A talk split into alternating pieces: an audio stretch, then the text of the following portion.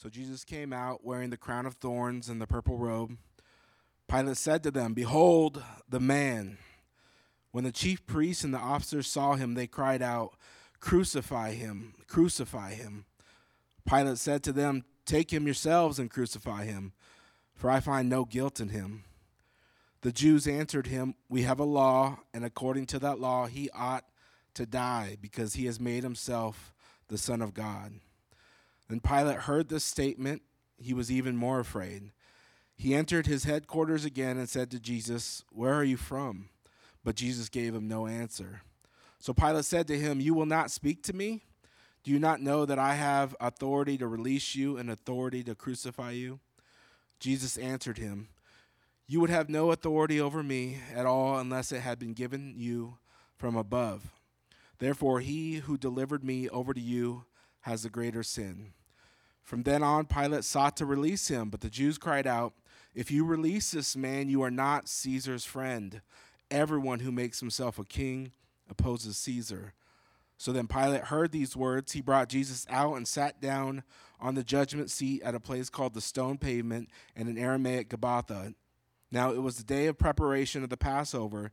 It was about the sixth hour. He said to the Jews, Behold your king.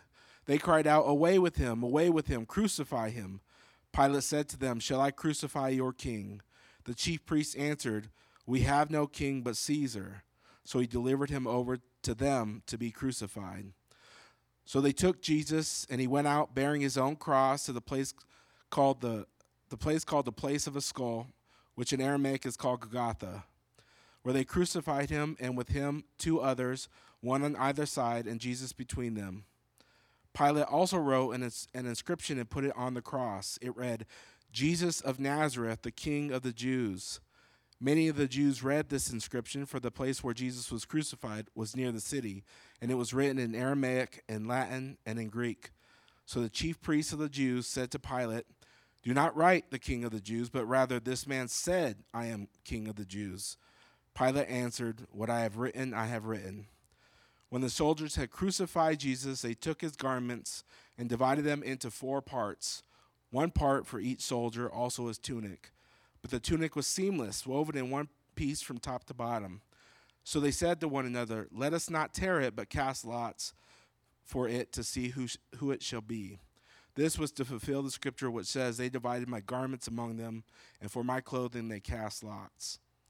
So the soldiers did these things, but standing by the cross of Jesus were his mother and his mother's sister, Mary, the wife of Clopas, and Mary Magdalene.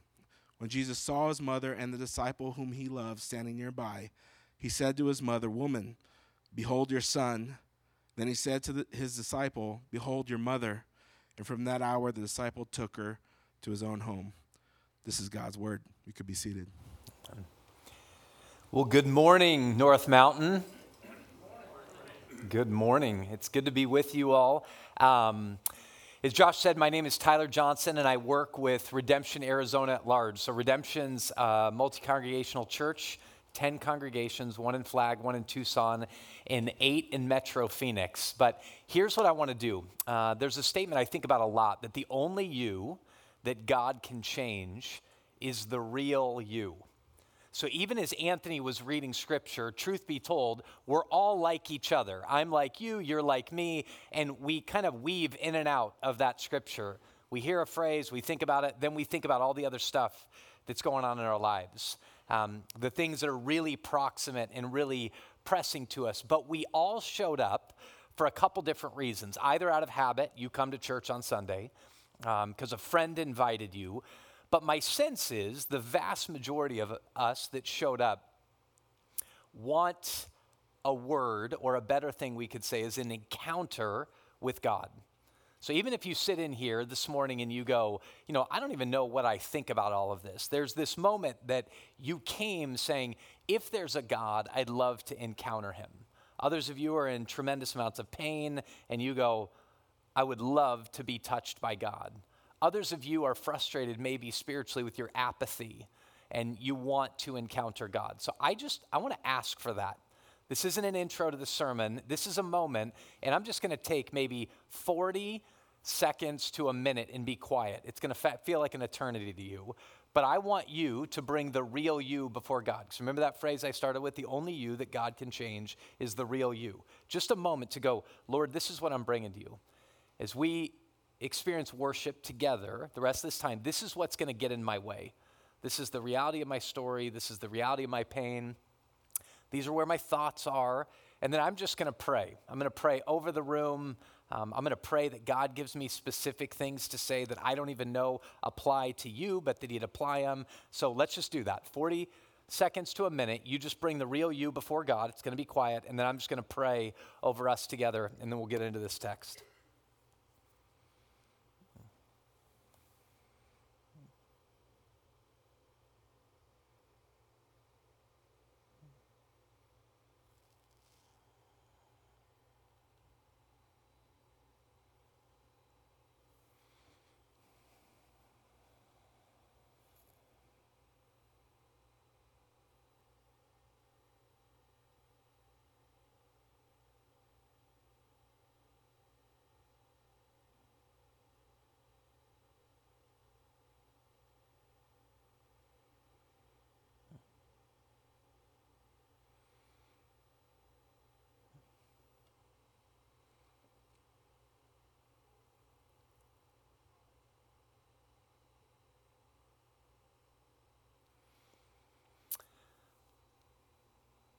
Father God, uh, we just right now set our mind's attention to the fact that you're present here. God, you are the God who's everywhere present. You're the one in whom we live and move and have our being. But I pray today that you would make your presence palatable. In a personal way, to each person in this room, I pray that they would directly experience your voice uh, that you would open eyes to see you and ears to hear you. I pray that you would speak to personal situations. I pray that you'd speak collectively to Redemption North Mountain. God, I pray for your power. Paul tells us in your word that the kingdom of God does not exist in talk, but in power. So, God, we ask you right now for you to put yourself on display in a personal and in a powerful way. In Jesus' name we pray. Amen. So we've been walking through the Gospel of John. Um, I'm going to say this real quick, just before before I fall. Um, I almost fell off of this. I literally was walking, almost fell. So this is my thought when I pray um, like that. Is I've been thinking about this a lot. Is that what we need as people who follow Jesus, and maybe most of us are church attenders, is we don't ultimately need songs in a sermon. Now, don't mishear what I'm saying. God speaks to us through song, and He's about to speak to us, hopefully, in the words I say. We don't need songs in a sermon, we need God. So the moments we slow down and just ask God to be God and to show up, that's what we're saying. Is that we've been around a lot of songs and a lot of sermons, but we need God. So that was the purpose of the prayer. So we've been walking through the Gospel of John, and we're in chapter 19, right where we're moving in to this pivotal moment in the Christian faith of the crucifixion. And when we look at the scene and slow down long enough and do what many of our English teachers, or even all the way back to when we learned reading, the best of the reading teachers would say, slow down and try to put yourself into this story. So the challenge is offered to all of us every time we open the Bible to slow down long enough to feel the emotions that are coming out of the text to see the faces of the people that are in this moment, to imagine the totality of the crowd. For instance, when you enter this mob scene that is Jesus before Pilate in front of this entire crowd, to think, I wonder if there were kids there.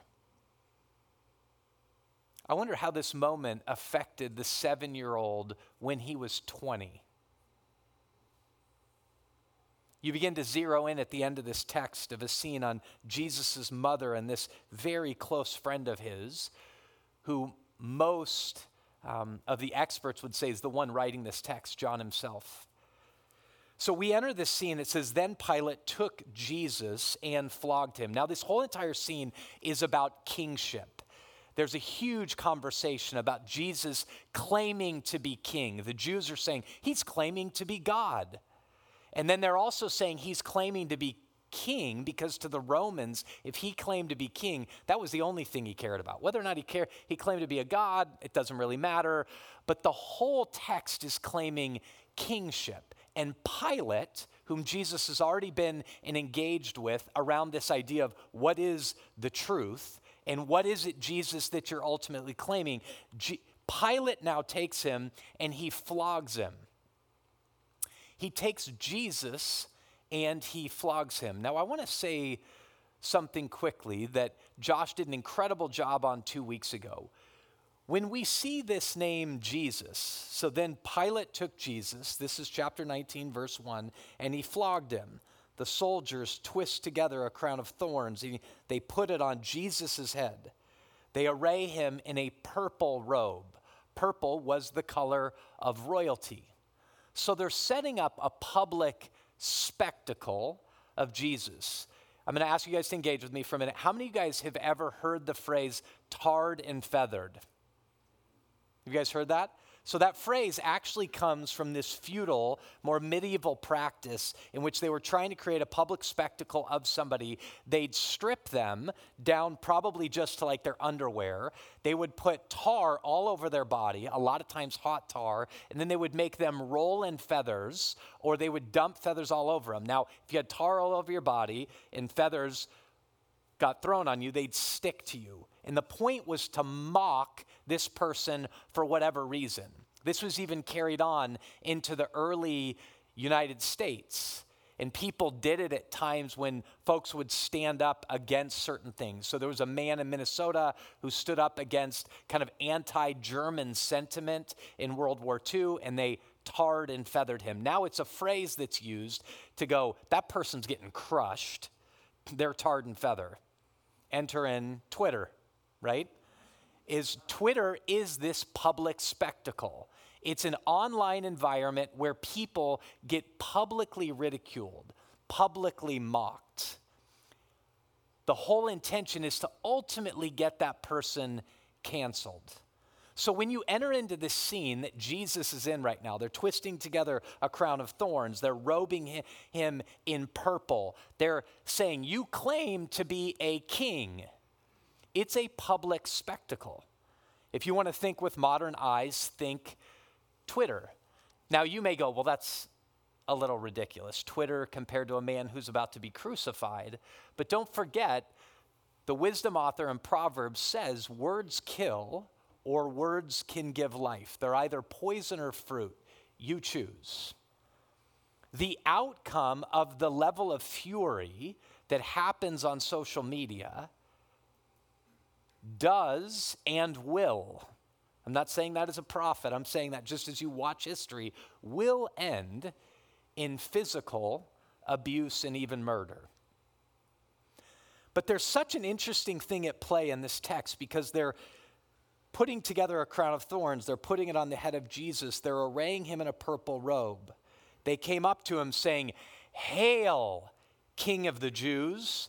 And they struck him with their hands. Pilate, the Roman leader, went out again and said to them, See, I am bringing him out to you so that you know I find no guilt in this man. Again, it's impossible to me to read this and not think of the public spectacles that happen inside our communities and in our culture all the time is these moments of this great idea of innocent until proven guilty does not happen in the court of Twitter or the court of social media. And Pilate's going, there's this whole mob coming at him, and he's like, listen, I don't find this man guilty, but I'm flogging him, beating the heck out of this man because you're telling me to. And again, it's the name Jesus. Verse 5 So Jesus came out wearing a crown of thorns and a purple robe. Pilate says to them, Behold. This word is all over the Bible, and I'm not certain you all um, know it or we always recognize it all the time. Behold means look. Look at the man. Behold the man. When the chief priests, that's the Jewish religious authorities, and the officers saw him, they cry out, Crucify him! Crucify him! why the level of fury toward an innocent man? Now, they will say in just a minute, because our law says if you do what he did, our law says if you do what he did, he should be killed. So I want to stop for a minute and think Jesus, Jesus, Jesus. This is the Jesus who truly is the King. The scriptures that we teach every single week um, begin to unfold this reality of Jesus in some very powerful ways. In the first chapter of the book of Colossians and in the first chapter of the book of Hebrews, it says Jesus, this Jesus who's being publicly mocked, having a crown of thorns put on his head, blood dripping because they're thorns, uh, being mocked and robed in purple. This Jesus is the one in whom God allowed all of creation to be spoken into existence through his Jesus' voice. It was Jesus who's the one who says, Let there be light. And there was light. It's Jesus, the one who said, Let there be birds, and there were birds. It's Jesus who spoke into existence the first human being, male and female. It's Jesus who, as he spoke into existence, male and female, determined eyebrows and eyes and noses and mouths and arms, legs and feet. He's the same one, Colossians 1 and Hebrews 1 say, says that he upholds the universe by his powerful word. So noses sit above lips because of his powerful word. Even though there's engineers who make buildings, the reality is roofs stay over our head, if we believe this stuff, over our head, because in Christ, Jesus himself, all things consist. So, how does that God, who's that powerful, powerful enough to separate seas to allow the Israelites to walk through them. That same God who enables the power of a shepherd boy like David to defeat Goliath. The same God who, in his power, walks on water. How does that Jesus allow himself to be publicly ridiculed? made a public spectacle of. To be quiet way more than when he talks, but when he talks, he speaks with loving but very piercing words to this Roman ruler. How is it that this is a man who's, when standing before the Roman ruler, who himself, Pilate says, Do you not understand? I have the power to kill you or to free you.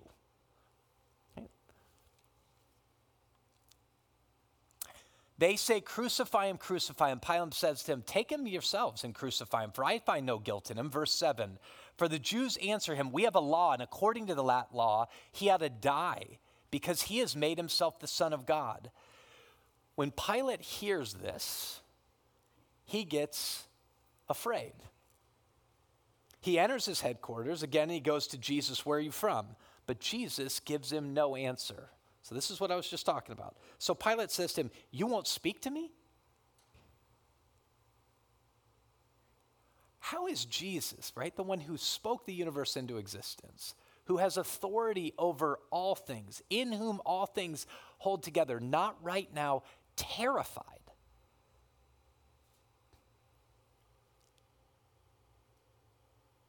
He enters his headquarters again and he says to this Jesus, Where are you from?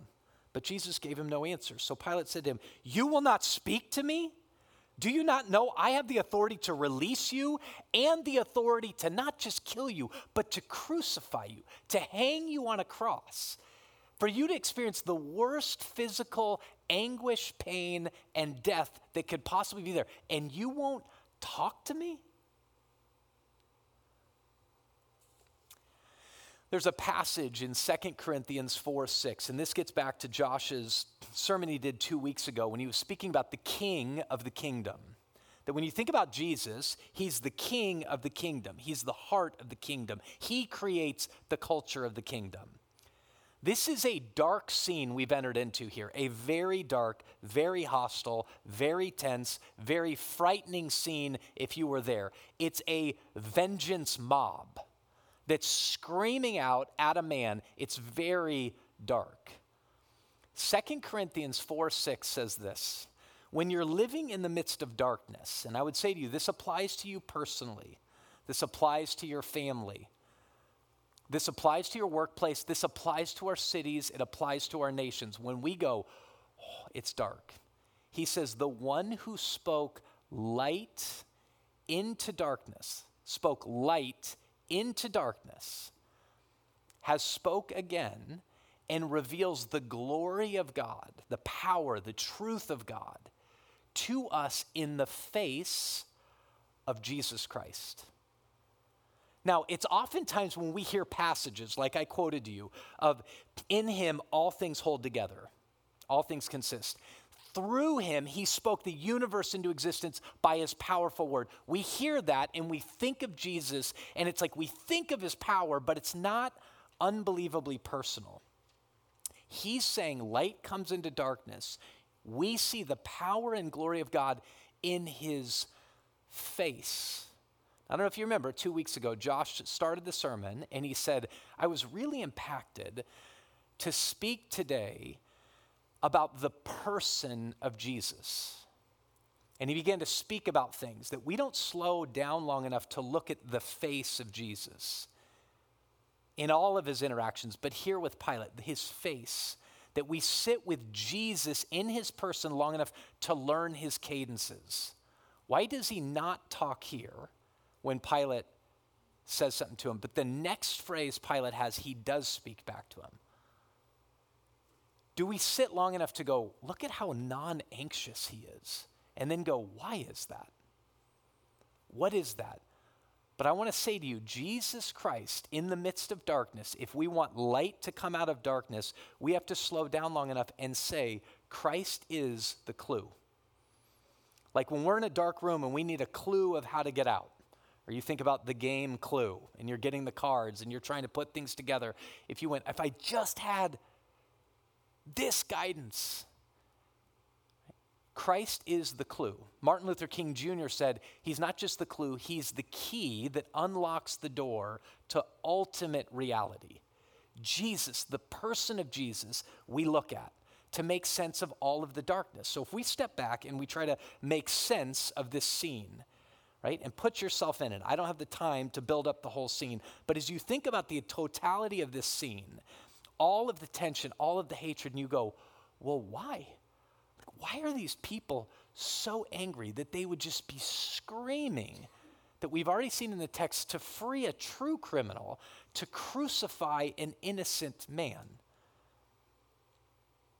Why are they so hating so bad? Well, underneath hatred is anxiety, there's all kinds of complexity to it.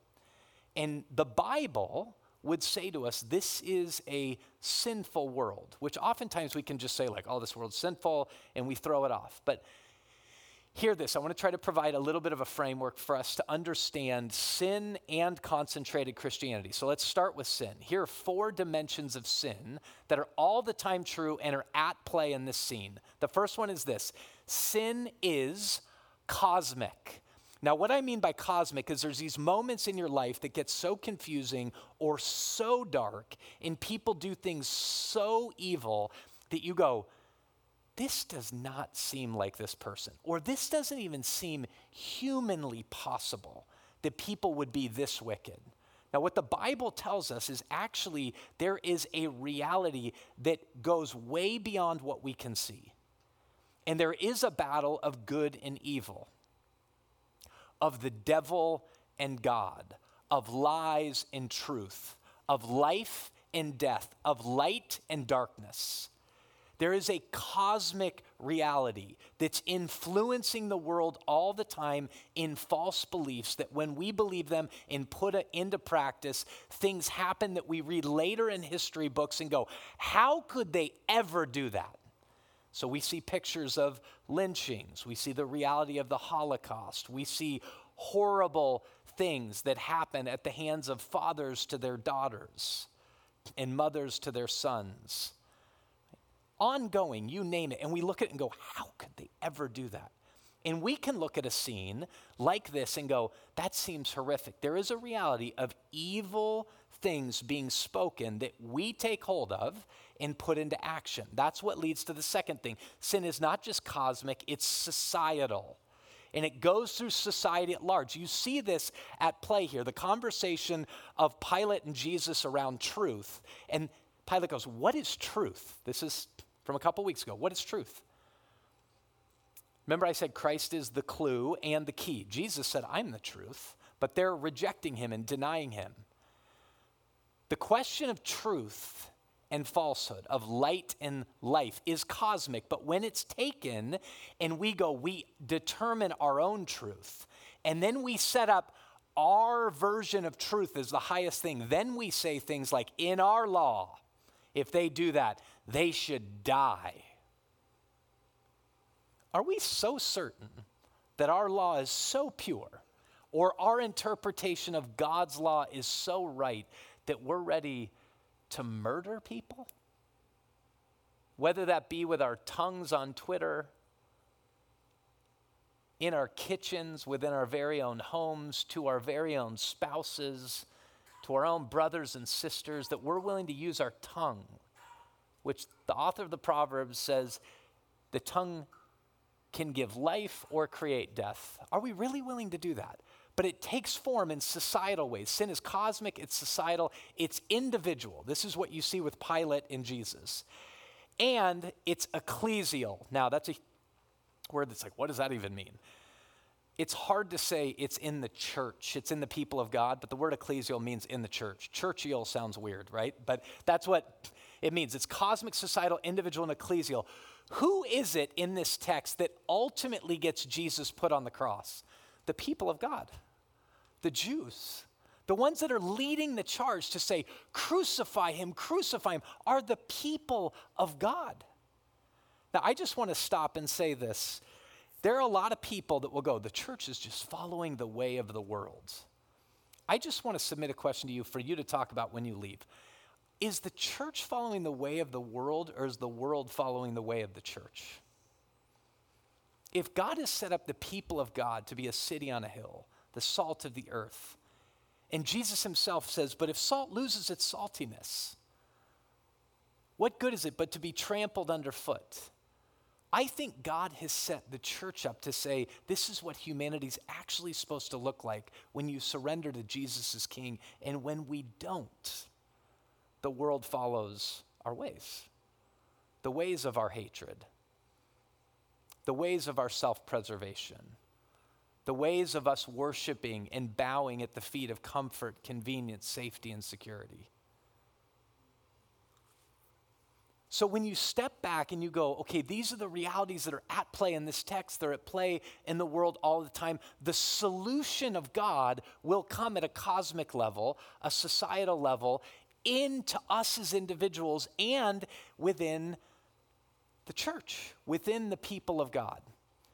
So I want to give you one more framework. I'm not here all the time, and this may feel like a little too much, but when you step back and you go, when I look at Jesus and we're meant to follow Jesus, if you were just going to boil it all down and concentrate what the heart of God and the call to follow God in Jesus really is, what's a concentrated Christianity? And I think you see this at play in the person of Jesus in this text. But here's something to think about, and I would highly recommend if you have notes, write this down or take a picture with your phone. Not because I'm brilliant, but because this is important, okay? Concentrated Christianity. Here's the first one Jesus is God.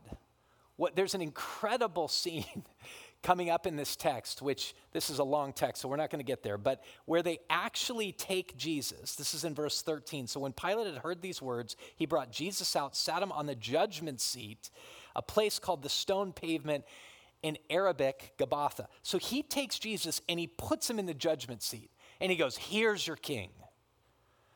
What's so astonishing is this is a public mockery in which the truth of the universe, the reality of the world is being declared through public mockery. Jesus is king.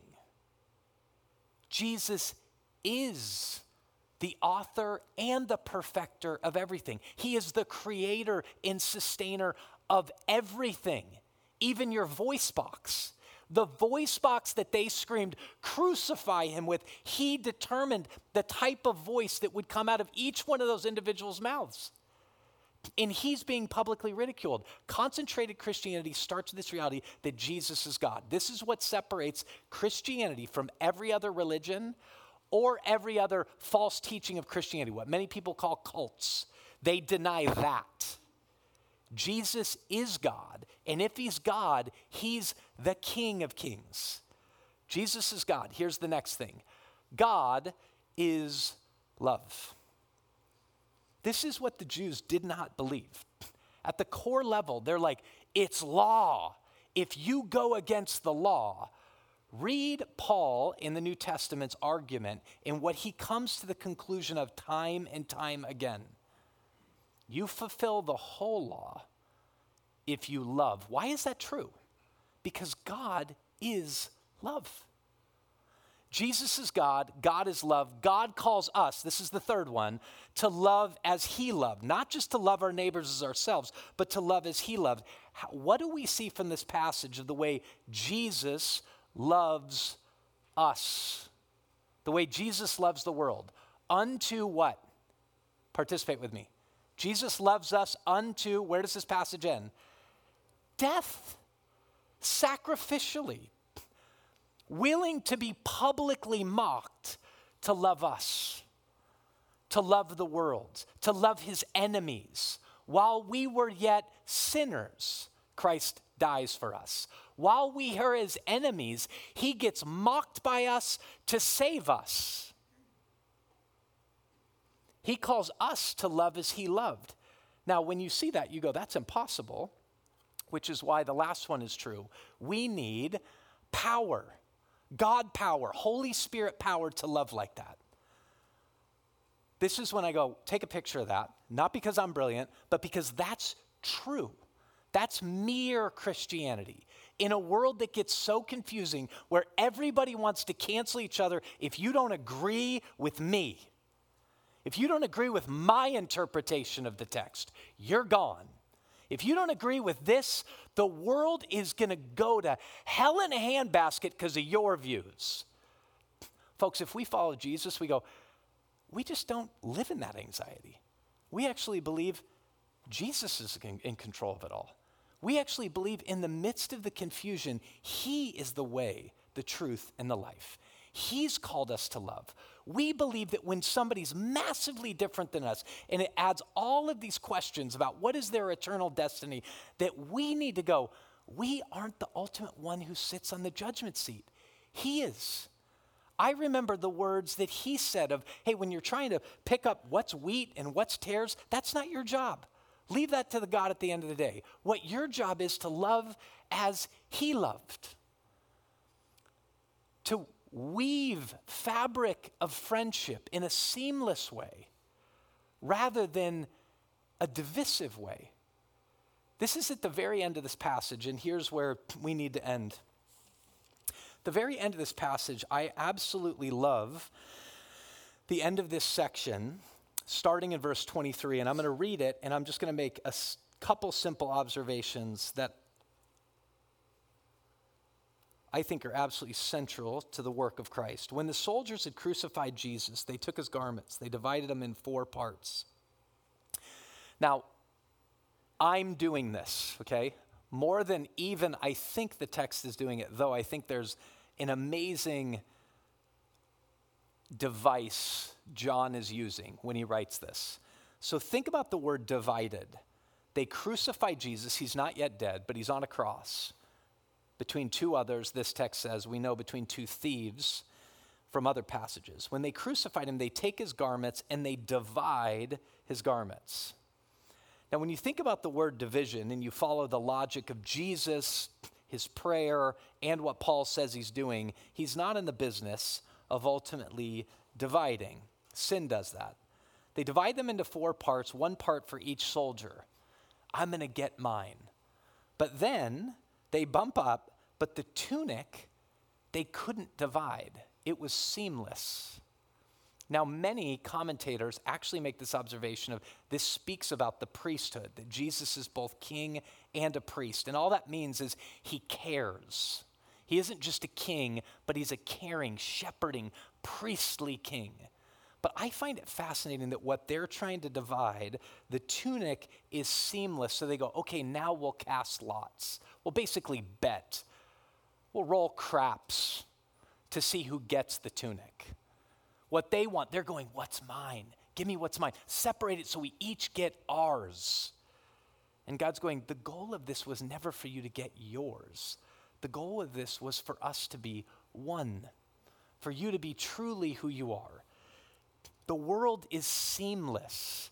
The devil makes it divided, makes us see it this way seamless, woven from one piece from top to bottom. They say to one another, Let us not tear it, but cast lots to see whose it shall be. This was to fill the scripture that says, They divided my garments among them, and for my clothes they cast lots. Now he goes immediately into his mother.